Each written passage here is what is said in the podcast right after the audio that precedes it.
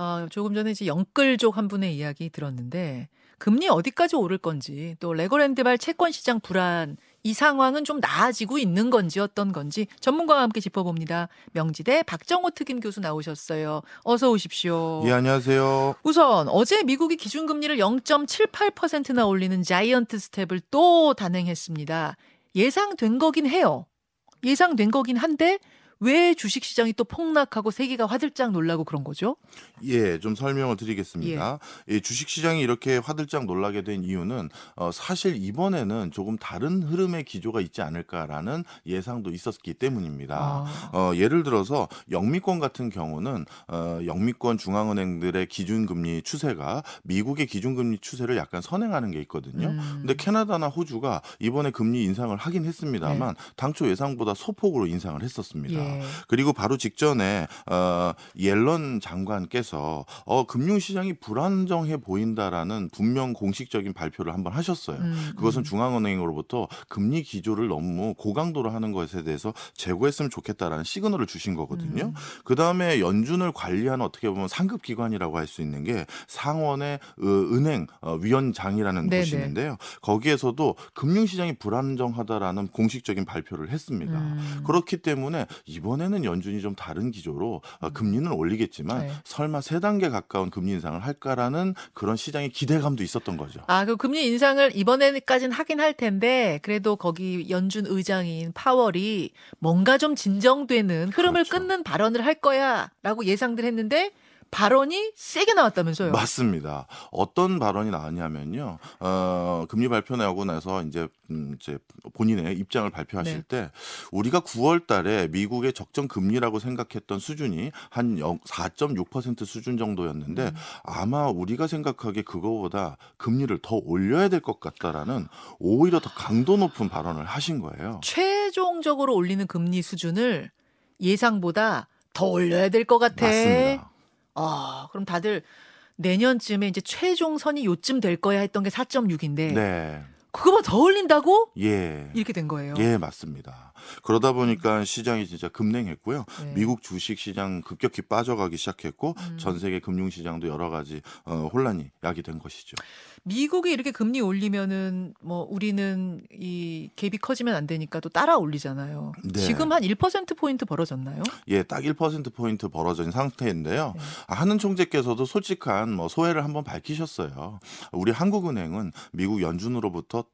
독립적이거나 자유롭지 않다. 그거는 왜 그런가라는 질문도 사실 되게 많은데 예. 그 외화 빠져나가는 문제 때문에 그런 거예요? 제일 직접적인 건 역시 환율입니다. 음, 전 세계인들이 사용하는 통화인 달러와 네. 우리나라의 화폐 가치를 적정 수준을 유지하지 않고서는 뭐 물가라든가 교역이라든가 이런 모든 것들이 다 어그러지거든요. 그렇죠. 그러다 보니까 어, 우리도 어쩔 수 없이 금리 인상의 보폭을 어느 정도는 맞춰가야 되는 상황이 돼버리는 것이고요. 예. 그러다 보면 지금 많은 분들 좀 전에 저도 인터뷰 들으면서 좀 안타깝긴 했는데 예. 어, 이번에도 한은에서 아마 0.5% 포인트에 가까운 음. 금리 인상을 단행할 것으로 점쳐집니다. 그 우리 금리는 그러면은 어디까지 오를 걸로 전문가들 뭐 예상입니다만 어디까지일 거라고들 하세요?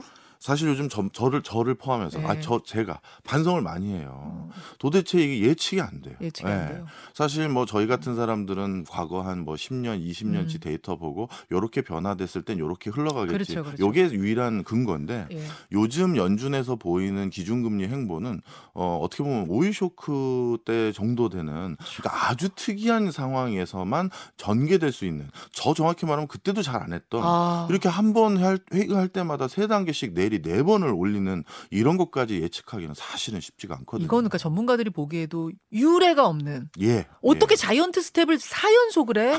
말도 안 돼 이런 정도예요. 저희도 좀 당황스럽죠. 그러다 보니까 그러고 나서도 또다시 더욱더 강도 높은 발언들을 하시니 음. 이거를 어떻게 받아들여야 될지 난감하고요. 지금 돌려서 말씀하셨지만 솔직히 예측 불가다. 예, 사실 그런 부분. 솔직히 예측 불가다. 그럼 네. 어디까지 오를 것인가는 예측 못 하신다면 또 언제쯤이면은 그래도 요 요 인상폭이 인상이 좀 흐름이 끊기겠다 하는 그 시기는 언제쯤으로 보세요? 내년 상반기쯤에는 금리 인상의 속도는 이제 멈추고요. 아. 이제 그때부터는 인상된 금리가 물가가 잡힐 때까지 상당 기간 유지될 가능성이 많습니다. 내년 상반기까지 오르다가 네. 상반기부터 떨어지는 건 아니지만 예. 유지. 예. 아, 그것도 그것도 보통 일은 아니 떨어져 떨어지진 않고 유지다. 네. 알겠습니다. 이제 금리가 높아지면서 우선은 영끌족 비명부터 들려옵니다. 앞서 인터뷰하신 분들처럼 영끌족들 뭐 이자가 너무 오르니까 아, 이자 싸가지고 이럴 때 마지막 차라도 타자 해가지고 영끌에서 내 집 마련해놨더니 막 이자가 쑥쑥 예상치도 못- 못하게 올라가니까 이제 그분들이 난리가 난 거고요. 기업들 기업들 상황도 심각합니다. 은행에서 돈을 못 빌리니까 주로 이제 채권 시장에서 빌려 왔던 건데 레고랜드 사태 때문에 채권 시장이 얼어붙어 갖고 돈 빌릴 데가 없고 게다가 어제 흥국생명이 콜 옵션을 행사하지 않는 뭐 일, 요게 좀 어려워요. 요 흥국생명 얘기 좀 쉽게 풀어주세요. 네. 어, 흥국생명이 어, 영구채라는 일종의 채권을 발행해서 예. 에, 우리가 10년 뒤에 또는 어, 이렇게까지 돈을 쓰겠습니다라고 하고 5천억 정도를 이제 돈을 빌렸습니다. 음. 네. 근데 이 채권은 어떤 특성이 있냐면 예. 중간에 5년쯤 지났을 때 우리가 전액 다 갚을 수 있는 권리를 주세요. 음. 이렇게 한 겁니다. 조기 상황에 예, 조기 상황이죠. 그게 이제 콜 옵션이에요. 맞습니다. 아, 그러면 이제 통상적으로 이런 성격의 채권들은 네. 99.9%다 중간에 그 행사를 해서 조기 상환을 해버려요. 왜냐하면 그때 우리가 중간쯤 돈 갚을 수 있으면 갚겠습니다라는 걸안 하면 네. 그 뒤에 적용되는 이자율이 훨씬 더 높아지거든요. 아, 5년 됐을 때 콜옵션 행사, 즉 조기 상환 안 하면 그 다음에 이자가 더 올라가는 시스템이니까 그렇죠. 99.999%는 다 콜옵션 행사를 했다. 맞습니다. 예. 예, 그렇게 했는데 어떻게 보면 처음으로 또 이것도 처음 있는 이것도 일이에요. 이것도 이것도 어 우리는 콜옵션 행사 안 하고요. 끝까지 그 높은 이자 감내하면서 갈게요 한 거예요. 한국생명이 예. 아. 그랬더니 이제 시장의 시그널은 어 흥국생명이 돈값 갚을 돈이 없었던 거야? 아. 이런 일단 불안 기운이 또 생긴 아니 거죠. 흥국생명이 그렇죠. 요거 하나랑 예. 아니 이제는 콜옵션도 막 행사를 안 하는 일도 벌어져 그렇죠. 이렇게 되는 거고요. 예. 그러니까 항상 우리가 기대했던 예측했던 일들이 음. 또 깨져버린 거예요. 그런데 결론을 말씀드리면 흥국생명은 돈을 갚을 수 있는 자금은 있습니다. 있어요. 예. 어. 그런데 이제 법적으로 갚았어요? 법적으로 보험회사가 일정 지분 정도의 자기 지분을 가져야 되는 그 룰이 있거든요. 네. 이걸 한 번에 다 갚아버리면 네. 그 비율이 낮아져 버리는 거예요. 네. 그래서 돈은 있지만 못 갚는 게 하나 있고 음. 또한 가지는 그러면 비싼 이자를 줘 가면서 이걸 더 계속 쓰는 이유가 뭡 니까? 그러니까요. 그건 뭐냐면 지금 좀 전에 말씀드린 것처럼 시장이 너무 불안전하다 보니 예. 바깥에서 이거를 그냥 조기 상환하고 다시 채권을 발행해서 또 돈을 빌려서 그걸로 이걸 돈을 갚는 게 일반적인데 음. 네네. 또 돈을 빌릴 때 내야 되는 이자율이 그냥 이 콜옵션 행사 안 하고 내야 될 이자율보다 훨씬 더 높은 거예요. 아, 콜옵션 행사 안 하면 약속했었던 그 더 주겠다는 이자가 뭐 2% 포인트였다면 네. 그러면은 그냥 이거 콜옵션 다 갚아버리고 지금 빌린 거 다 갚아버리고 새로 채권 발행했을 때 내는 이자는 훨씬 높아. 그렇죠. 그러면은 그냥 콜옵션 행사 안 하고 쭉 가는 게 나은 거군요. 그런 판단을 한 겁니다.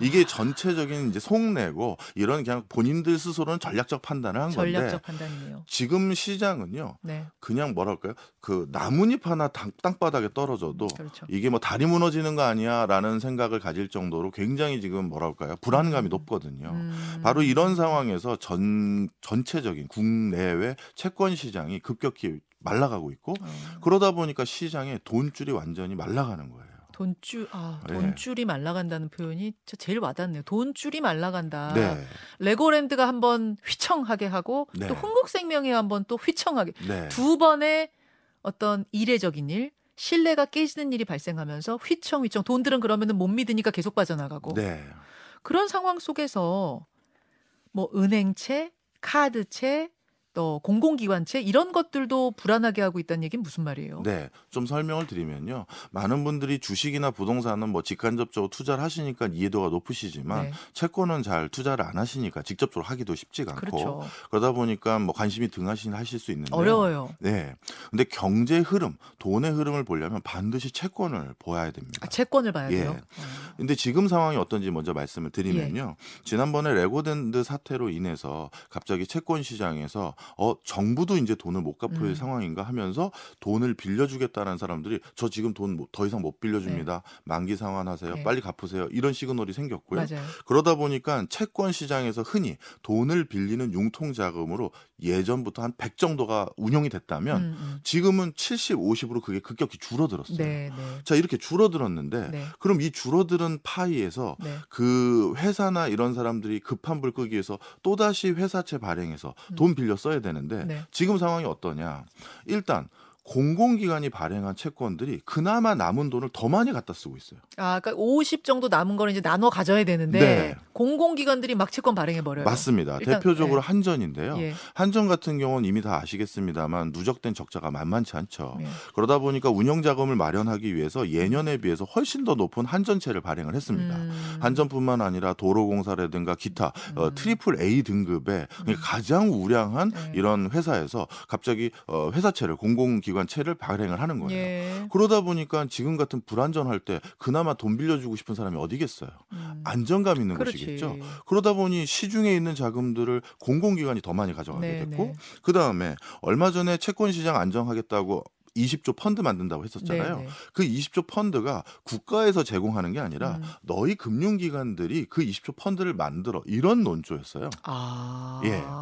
그건 왜 그러냐면 국가가 20조를 추가로 자금을 수혈하면 네. 물가 잡겠다고 금리 올리는데 아, 돈이 또 나가면 돈또 안. 되잖아요. 예, 예. 그러니까 니네 금융기관이 그 돈을 만들어서 채권 시장 안정 펀드를 만들어 하는데 예, 예. 갑자기 20조가 어디서 은행이? 어디서 뚝딱 20조를 만들어? 그래서 은행도 다시 돈을 빌려야겠죠. 아, 은행이 또 은행 채 발행해요? 그렇죠. 아이고. 그렇게 되면 은행채가 또 발행되면 은행은 상대적으로 또 우량하잖아요. 그럼 채권 시장에 있는 이 사람들이 어, 나 이왕이면 은행채 살래 이렇게 되는 그렇게 거예요. 되는 겁니다. 음. 그러니 기존에 있는 어떻게 보면 회사들은 네. 상대적으로 신용 등급이 떨어지는데 네. 더더욱 채권 발행을 통해서 자금 급박하게 필요한 자금을 구하기가 더 어려워지고 있는 상황인 거죠. 그래서 그러면은 채권 시장에 더 많이 의존하는 기업들부터 힘들어질 텐데 그게 바로 부동산, 건설업계. 건설 예, 이쪽입니다. 부동산 하는 쪽, 건설 예. 쪽 이쪽이 제일 이제 큰 돈들을 채권 시장에서 빌리니까. 예.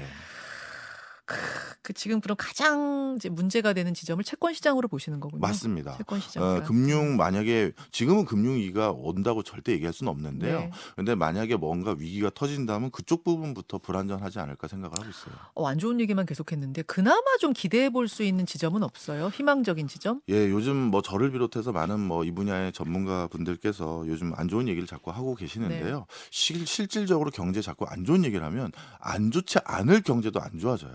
예, 그래서 이게 그게 심리적인 딜레마예요. 부분이 있어요. 그렇다고 예. 좋, 안 좋은 걸 좋다 좋다 할 아, 수도 그것도 없고 안 되죠. 맞습니다. 그 적정 수준을 모르겠어요. 예, 그래서 가능하면 어, 정말 좋은 기회 주셔서 감사한데요.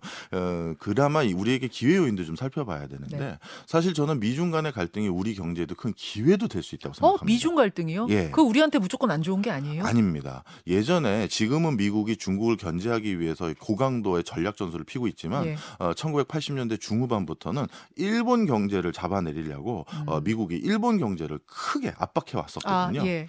그런데 그때 대표적으로 오늘 시간상 하나만 말씀드리면 예. 1986년도에 일본의 반도체 기업들을 전부 다 깎아내리기 위해서 미국이 미일 반도체 협정이라는 걸 체결해요. 예. 그 당시는 전 세계 반도체 기업의 가장 많은 군집 가장 잘 나가는 음. 회사들이 대부분 일본 회사들이었거든요. 어, 어.